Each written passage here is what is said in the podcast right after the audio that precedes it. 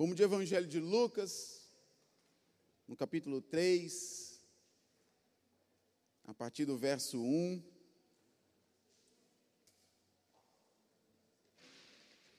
Agora já pode acender as luzes. Obrigado. Evangelho de Lucas, capítulo 3, a partir do verso 1. Vamos falar de São João?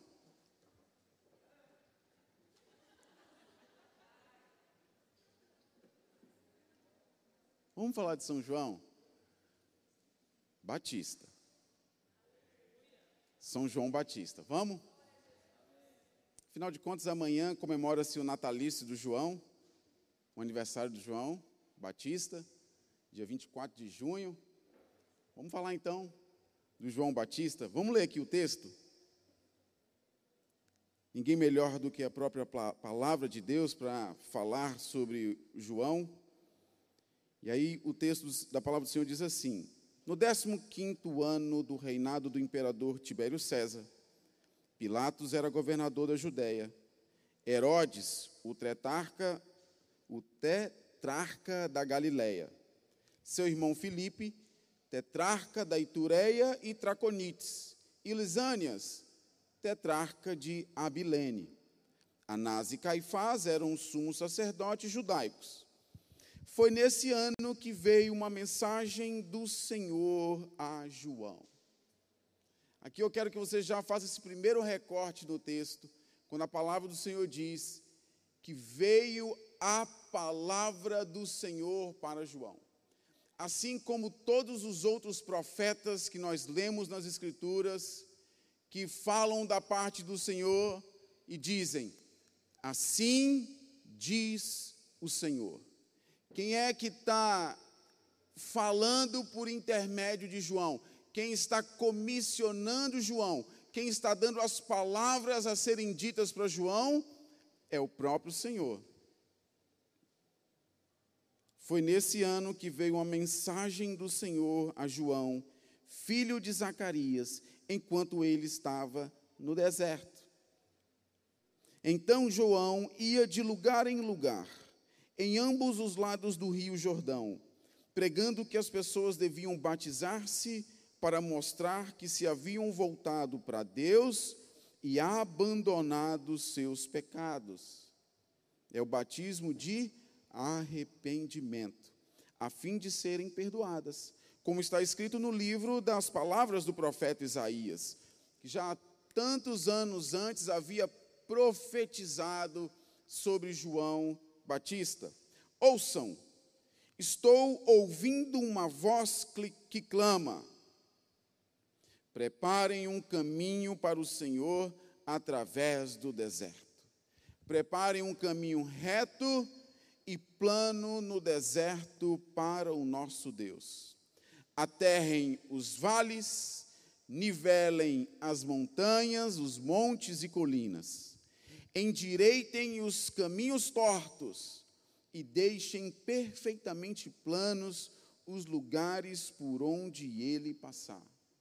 Eu quero que você faça outro recorte aí no texto, quando o Senhor manda preparar o caminho. Nós vamos entender. No verso 6, a glória do Senhor será revelada e vista por todas as pessoas.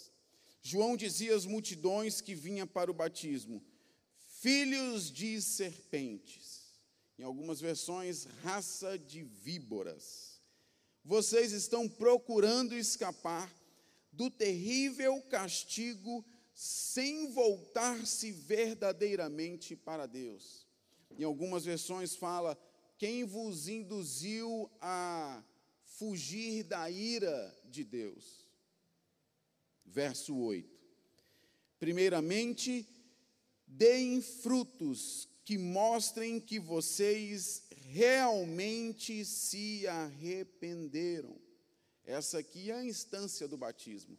Alguém que vai dar fruto vai demonstrar que realmente está arrependido, então esse alguém é batizado. E segue dizendo: E não pensem que estão livres porque são da família de Abraão. né, pelo simples fato de serem judeus. Isso não basta. Destas pedras do deserto, Deus pode fazer nascer filhos de Abraão. O machado do seu julgamento está posto à raiz das árvores. Sim, toda árvore que não der bom fruto será derrubada e atirada no fogo. Até aqui, a gente poderia seguir lendo aí até o versículo 30, até adiante. Versículo 30? Não tem 30 versículos aqui, não. Tem. Tem 38. Mas até aqui está bom. Irmãos, vamos lembrar então? 24 de junho se celebra o aniversário de João Batista. Esse grande homem de Deus, irmãos, a Bíblia fala que nascido de mulher, não teve outro maior que o João Batista. Rebeca, o João Batista tinha muita moral do nascido de mulher não tinha ninguém com mais moral do que ele. Então, esse grande homem de Deus que veio no poder de Elias, né, tinha uma profecia de que Elias voltaria e foi Jesus testifica que foi o João Batista que veio no poder de Elias, preparando o caminho, endireitando o caminho por onde o Senhor deveria passar. Agora, os festejos joaninos, que é o nome da festa dada ao João Batista, que aqui no nosso país nós chamamos de festas juninas, por ocasião de ser no mês de julho, elas estão carregadas de sincretismo e misticismo. Por ocasião de um evangelismo da Igreja Universal, da Igreja Católica Apostólica Romana. Na ocasião do evangelismo, ela lança mão de uma festa pagã, que era o solstício de verão, venerada por povos pagãos e que cultuavam e faziam oferendas ao deus Baal. Na tentativa de evangelizar essas pessoas, a igreja lança mão dessa festa e alguns dos seus costumes para poder evangelizar aquelas pessoas. Então, a festa, ela acaba se tornando sincrética. Aí o Samuel me perguntou, meu filho, pai, mas usar a festa para evangelizar não seria bom? Eu digo sim, seria bom. É muito didático, é muito bom. Só que sem lançar mão ou sem misturá-la com o sincretismo e o misticismo religioso. Porque aí isso nos faz caminhar por um, um território muito perigoso, mesmo que iludidos, sem saber na prática o que estamos fazendo, é muito perigoso. Então, logo que 24 de junho é comemorado São João, por que então a gente não lançar mão realmente desse evangelismo e dessa data para acender luz naquilo que o Senhor espera, naquilo para o qual o Senhor comissionou João Batista, porque ele tinha um propósito. Já que a gente vai lançar a mão de uma estratégia, né, de um recurso didático para evangelizar, vamos usar a palavra de Deus então? Vamos deixar de lado agora alguns dos elementos, né, como a fogueira, o pular a fogueira, os fogos. Vamos deixar isso de lado e vamos nos concentrar na palavra do Senhor, porque o principal, a principal, o principal ministério do João Batista foi pregar o batismo de arrependimento. Essa é a principal missão do João Batista, irmãos. E aí Deus é, institui a forma como isso deveria ser feito. E a gente vê na vida de João. Lembra que eu pedi para vocês fazerem um recorte? Quem foi que deu a palavra para João, irmãos? Foi Deus. Então Deus quer é, nos mostrar como fazer esse batismo, como ensinar e viver esse batismo de arrependimento. Vamos lá. Primeira instrução: dar frutos que mostrem esse arrependimento. Nós lemos aqui no versículo 8 tinha um grupo de pessoas que queria se batizar, talvez por estar vendo um movimento, um grande número de pessoas e multidões que saíam até o Rio Jordão à procura do João Batista para se batizar. Então, está acontecendo aqui uma espécie de. Eu não vou dizer de moda, mas as pessoas estão indo impelidas porque está todo mundo indo. Né? Então, eu vou lá também para poder me batizar. Só que João Batista, ele entende, irmãos, ele discerne pelo Espírito de Deus o que está acontecendo ali. Muitos estão indo até ele para se batizar, mas sem um arrependimento. E qual é o principal ministério do João Batista, irmãos? O batismo de arrependimento. E aí ele é até duro quando ele fala assim para a multidão: filhos de serpentes, raças de víboras. Quem foi que ensinou vocês a fugir da ira de Deus? Porque tem um julgamento, irmãos. Tem um julgamento. O grande dia do Senhor, quando o Senhor voltar e resgatar a sua igreja, a sua noiva, é um grande dia, mas também é um terrível dia. Porque é também um dia de juízo. Tem um julgamento. Só que de Deus não se zomba, irmãos. Aquelas pessoas até poderiam ir com alguma intenção apenas para cumprir com um protocolo, cumprir com um ritual de serem batizadas, visando a salvação, visando o perdão dos pecados, mas sem entendimento do que elas estavam fazendo, sem uma verdadeira contrição, sem um verdadeiro arrependimento, sem uma verdadeira renúncia, uma verdadeira busca pelo Rei dos Reis, pela vida de santidade. E João discerne isso, Esteis. Então a primeira coisa que nós temos que observar é dar esses frutos de arrependimento. Isso quer dizer uma mudança radical na vida como um todo.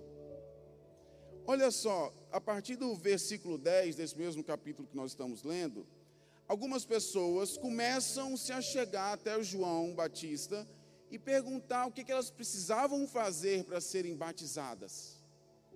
Aí chega uma multidão e o João fala para elas: pega, você tem duas túnicas? Tem duas túnicas? Pegue uma e dê para quem não tem, para quem está precisando. Aí chegou para ele um outro grupo. Chega, chega aqui o pessoal, os soldados do exército, mas tem um outro também. Deixa eu ver aqui quem foi. A partir do verso 10. Primeiro é a multidão que pergunta: o que devemos fazer? E aí ele responde no verso 11: Se alguém tem duas túnicas, respondeu ele, dê uma a quem não dê uma a quem não tiver nenhuma. Quem tiver comida de sobra, dê àqueles que estão com fome. Olha aqui quem é que pode se batizar, irmãos. É essa pessoa abnegada, essa pessoa que que está com esse coração que não considera propriamente o que é seu, que considera a necessidade do outro, que assiste o outro. Não era Jesus que fazia isso, irmãos? Jesus nos ensina a fazer isso. Esse é o arrependimento. Deixa de ser egoísta. Deixa de preocupar-se apenas consigo mesmo. Preocupe-se com o outro. Esse é, é o, o resumo de todos os mandamentos. Amar o Senhor teu Deus acima de todas as coisas e o teu próximo como a ti mesmo. Para de ser egoísta, para de olhar apenas para o seu próprio umbigo, para as suas próprias necessidades. Você tem duas túnicas, dá uma para quem não tem. Você tem o que comer, dá para aquele que não tem. Seja coletivo, seja generoso, reparta, dê. Esse é o verdadeiro arrependimento, irmãos. Essa é uma mudança total nas nossas vidas. Aí depois chega um outro grupo, verso 12: até os cobradores de impostos vieram para serem batizados. E esses cobradores de impostos perguntavam: Mestre, o que devemos fazer? Ele respondeu: Cuidem para que não cobrem mais impostos do que o governo romano exige de vocês. Ele está dizendo assim: só cobra aquilo que lhe é devido. Não pesa a mão, não faça maracutaia não faça cambalacho, não dê jeitinho. Se fosse nos dias de hoje, Emerson, talvez seria não adultere a nota. Não é? Vocês estão vendo aqui o arrependimento, irmãos? É alguém que está acostumado a fazer a coisa errada, mas agora só está fazendo aquilo que é justo, que é reto, que é de direito. Aí chegam mais pessoas para tomar aula aqui com João para saber quem pode ser batizado. Aí, verso 14: E nós perguntaram a alguns soldados: O que devemos fazer? João respondeu: Não tomem dinheiro com ameaças nem violência. Não, não acusem ninguém falsamente. Contentem-se com o seu salário. Por conta é, da patente militar aqui dos soldados, João está ensinando para eles: para de extorquir as pessoas para de amedrontá-las e ameaçá-las com sua patente e extorquir delas, para com isso. Contente-se com o seu salário. É uma mudança, irmãos. Esse é o fruto do arrependimento. Vocês estão vendo aqui o fruto pela Bíblia, pela palavra do Senhor. É aquele que roubava, agora não rouba mais. É aquele que vivia em adultério, que vivia em prostituição, que vivia em promiscuidade, agora entende o arrependimento e agora não caminha mais sobre essas práticas.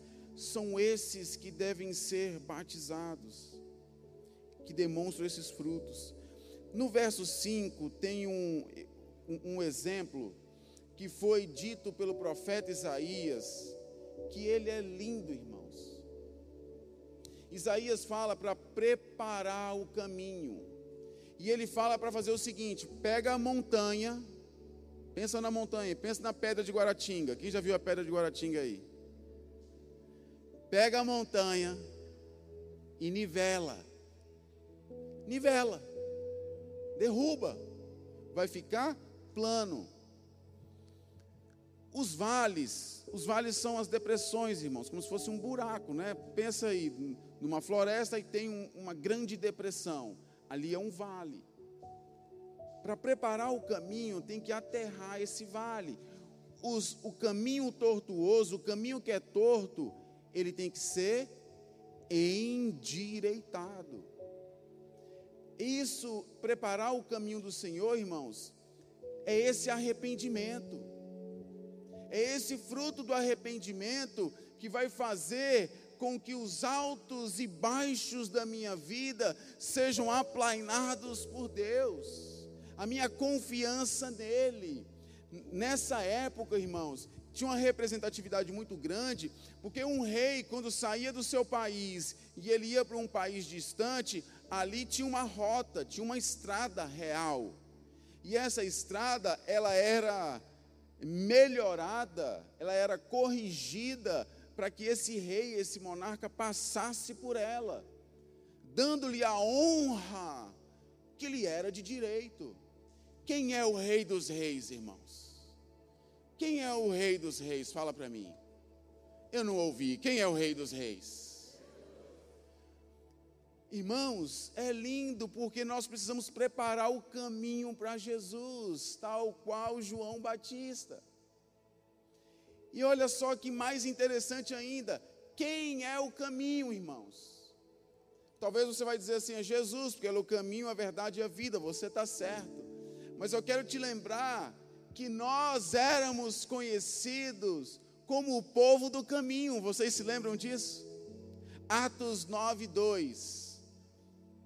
Aqueles que, os cristãos que professavam fé em Jesus Cristo, Aí no primeiro século eles eram conhecidos como o povo do caminho. Eu e você somos o caminho pelo qual Jesus vai trafegar, irmãos. Pelo qual Jesus vai passar. E nós precisamos, dentro desse arrependimento, corrigir tudo isso, para que quando ele venha, ele seja exaltado. Vocês lembram Jesus quando é, monta num jumentinho e ele entra em Jerusalém poucos dias antes dele ser crucificado e as pessoas é, adornam o caminho com ramos né? e diziam Hosana nas alturas, Hosana nas alturas. É essa a ideia, irmãos. Jesus está passando e nós somos o caminho. Nós é que precisamos endireitar, irmãos para que ele venha e passe por aqui. E o preparar o caminho, ele aponta para um esforço, para um compromisso, uma santificação que ela é progressiva. Uma santificação que ela é constante até que Jesus venha, até que alcancemos a estatura de varão perfeito. Nós estamos aqui preparando o caminho. Fala também de retidão, fala de constância. Aliás, irmãos, se a constância nos mantém limpos, nos mantém retos, nos mantém prudentes, como as virgens, vocês se lembram? Isso é o compromisso, isso é esse é o esforço, essa é a retidão de alguém que caminha constante com Deus. Se por um lado a constância prepara o caminho para a passagem do grande eu sou, por outro lado, a inconstância impede de que ele venha e passe por nós, irmãos. Agora olha só que prejuízo, porque por onde Jesus passa, ele traz vida. Por onde Jesus passa, ele traz conforto ele traz consolo, ele traz paz, ele traz esperança, ele fortalece, ele opera milagres, ele traz a provisão, o sustento, por onde Jesus passa, irmãos. Lembra que quando Jesus passava, as pessoas se punham no caminho, para que de alguma maneira elas fossem curadas por Jesus. Algumas queriam apenas tocar na orla do seu manto para ser tocado por ele, Tamanha é a dádiva de Jesus passar por esse caminho. Quantos querem que Jesus passe por esse caminho? Você está entendendo que eu e você, nós somos o caminho? Mas a inconstância nos impede de receber do Senhor. Abre sua Bíblia aí em Tiago, no capítulo 1, no verso 7.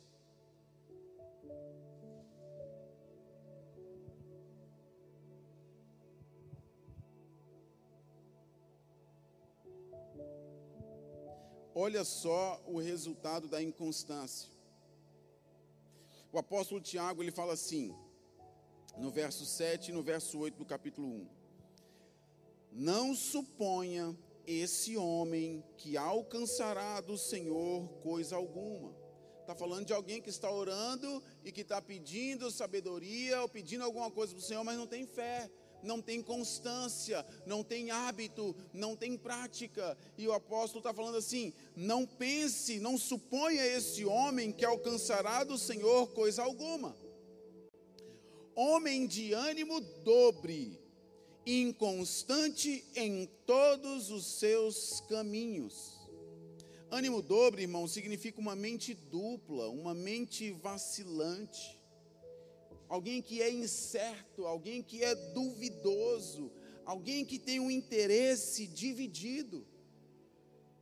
E é, é esse interesse dividido, irmãos, é essa dicotomia, que significa uma divisão de algo em duas partes, que enfraquece, que rouba, que destrói. Essa divisão, irmãos, não é de Deus. Sabe por quê? Deus não nos quer parcialmente. Deus nos quer integralmente. Vocês lembram de Jeremias 29, 13? Que ele diz assim: Vocês me buscarão e me acharão, quando me buscarem de todo o vosso coração. Elvis, como é que o Senhor te quer? É parcial, é dicotômico, é dividido em partes, é com interesses divididos. Não. Ele não divide você com ninguém. Sabe por quê? Sabe por quê, Ninho? Porque Deus tem ciúme de nós. Essa era a hora que o Ministério de Louvor podia estar aqui, né? Já vim. Tem ciúmes de mim. Deus tem ciúme de nós. Gui, ele não te divide com ninguém, cara. Pensa que ele é o noivo. Ele é o noivo. Nós somos a noiva. Pensa se ele quer dividir a gente com Eu ia falar Ricardão, mas Ricardão é o nome do meu pai, pô. Pensa se o noivo quer dividir a sua noiva com um malandro qualquer, com um interesseiro qualquer. Não, irmãos, o Senhor não nos divide. Ele não nos quer parcialmente, Ele nos quer de todo o coração. Ele tem ciúme de nós. Esse texto está em Tiago também, no capítulo 4, verso 5. Olha só o que o, o que o profeta Elias disse. Vocês lembram que Jesus falou que o João Batista viria no poder de Elias? Pois olhe o que Elias estava dizendo. 1 Reis, capítulo 18, verso 21 para vocês entenderem, irmãos, que reino dividido não subsiste. Jesus falou isso para os seus discípulos.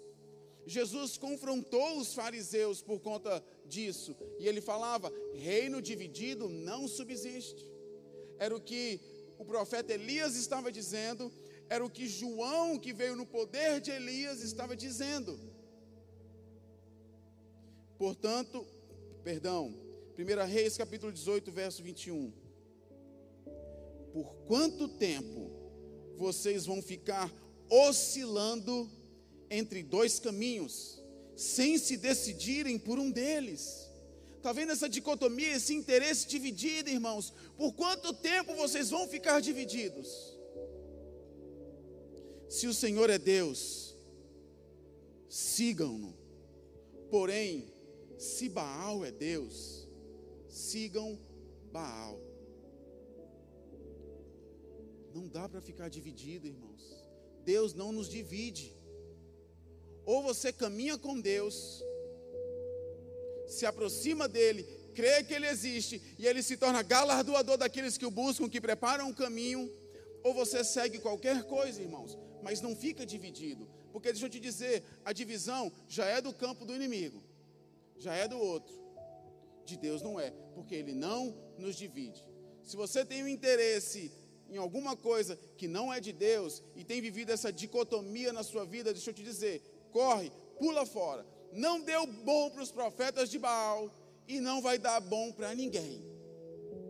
Ali, aqueles 450 profetas foram desafiados diante da nação, diante do rei, e todos eles, irmãos, foram mortos porque só o Senhor é Deus. Só o Senhor é Deus. Não existe esse lance de que todos os caminhos levam ao Senhor. Não, não, não, não, não, não. Só existe um caminho. Jesus Cristo é o caminho, a verdade e a vida. Se nós cremos na palavra de Deus, como palavra de Deus inerrante, então esta é a mensagem. Só existe um único Deus. Não fica com o interesse dividido. Aí, irmãos, aqui nesse texto base nosso de Lucas, no verso 7, a gente tem um belo exemplo de interesse dividido, que são aqueles que queriam se batizar, que queriam cumprir com o ritual, com a liturgia, mas não queriam o esforço de preparar o caminho, de derrubar os montes, de aterrar os vales, de consertar aquilo que está torto. Não queriam, não queriam, irmãos, aquilo que é reto, não queriam ter o trabalho, não queriam ter o esforço, mas queriam receber uma bênção, queriam receber uma salvação, queriam receber algum passe, alguma coisa ali que os abençoasse. Uai, mas que interesse é esse? Que interesse é esse, irmãos? Não dá. Por isso, irmãos, nós não batizamos crianças. Nós não batizamos crianças sem a idade da razão. Crianças recém-nascidas, de meses, de um ano, de dois anos, nós não batizamos porque não tem arrependimento, não tem consciência. Vocês estão entendendo? Bom, além de dar frutos, que é, que é essa instrução de Deus acerca do batismo de arrependimento, nós também precisamos dar a Deus toda a honra e toda a glória. Eu já posso chamar os levitas para cá para a gente caminhar para o final. Dentro, dentro desse evangelismo, desse recurso didático que nós podemos usar, irmãos, frutos que mostram arrependimento e dar a Deus toda a honra e toda a glória. E o João Batista fez isso de maneira muito célebre. Porque pensa aí, do nascido de mulher, Pedrão, não tinha ninguém maior do que ele. Geral está indo até ele se batizar. Pô, os fariseus estão indo, os saduceus, né, os partidos ali dos judeus, os grandões, estão indo se batizar com o João. Mas num belo dia, num belo dia, aparece Jesus na sua frente, para ser batizado por ele. E olha o coração do Batista, irmãos, do João. Ele, não, eu não posso te batizar. É o Senhor que, teria que me batizar. Aí Jesus fala: deixa, deixa que seja assim por enquanto. Aí João falava assim: Eu os batizo com água, mas vem alguém depois de mim que os batizará com o Espírito e com o fogo. E eu não sou digno de desatar as sandálias dos seus pés. E aí ele fala assim: depois, depois de um tempo, aí Jesus é batizado, Jesus sai para fazer a missão dele, e os discípulos de Jesus também começam a batizar. E aí os discípulos de João vêm até ele preocupados, porque tinha um outro grupo agora também batizando.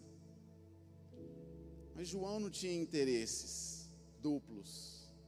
Ele não era alguém de ânimo dobre. E aí ele falou assim, ó, Evangelho de João, no capítulo 3, verso 30 e 31. É necessário que ele cresça e que eu diminua. Aleluia. É necessário que ele cresça e que eu diminua. Aquele que vem do alto está acima de todos. Quem é que veio do alto, irmãos? E tabernaculou entre nós? Jesus Cristo.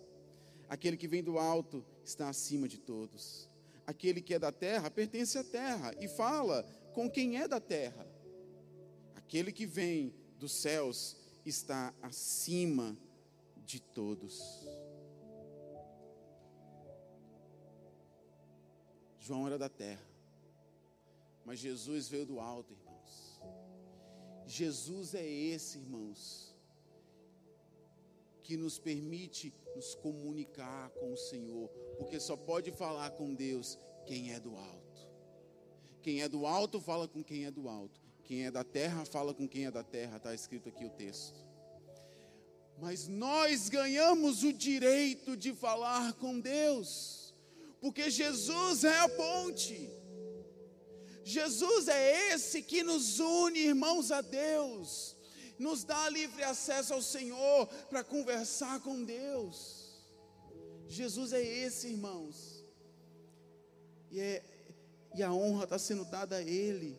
João entendeu isso, irmãos, e João falou assim no verso 36.